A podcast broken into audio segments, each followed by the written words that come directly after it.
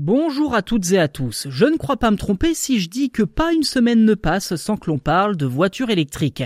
Et pour cause, cette thématique rythme grandement l'actualité. Rien que la semaine dernière, l'Union européenne a réitéré sa volonté de faire disparaître les moteurs thermiques, essence et diesel donc, dans les années à venir, plus précisément en 2035. Si les constructeurs sont déjà à pied d'œuvre pour abandonner les énergies fossiles, il est un secteur qui fait beaucoup parler de lui à ce sujet, celui de la voiture de luxe.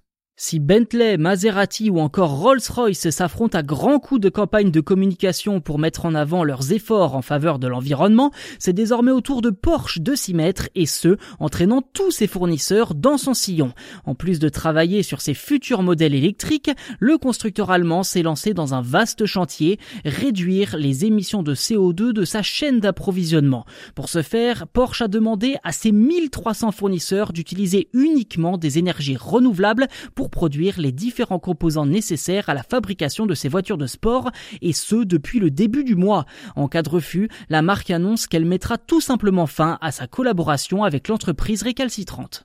Alors si l'on peut légitimement douter de cette dévotion soudaine en faveur de la planète, tout laisse à croire que Porsche est sincère dans sa démarche. L'objectif est très ambitieux et même carrément difficile à atteindre, j'ai envie de dire. Le constructeur allemand souhaite en effet atteindre la neutralité carbone d'ici 2030. En d'autres termes, cela ne veut pas dire que Porsche n'émettra plus le moindre gramme de CO2, mais plutôt que ses émissions de gaz à effet de serre seront réduites au même niveau que ses investissements en faveur de la planète.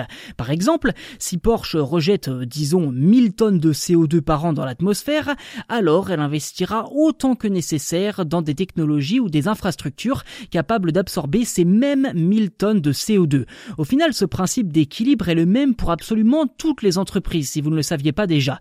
Et pour parvenir à cette neutralité carbone, la marque a non seulement demandé à ses fournisseurs d'utiliser des énergies renouvelables, mais compte aussi investir plus d'un milliard d'euros dans des mesures de décarbonisation, dont le est resté secret pour l'instant.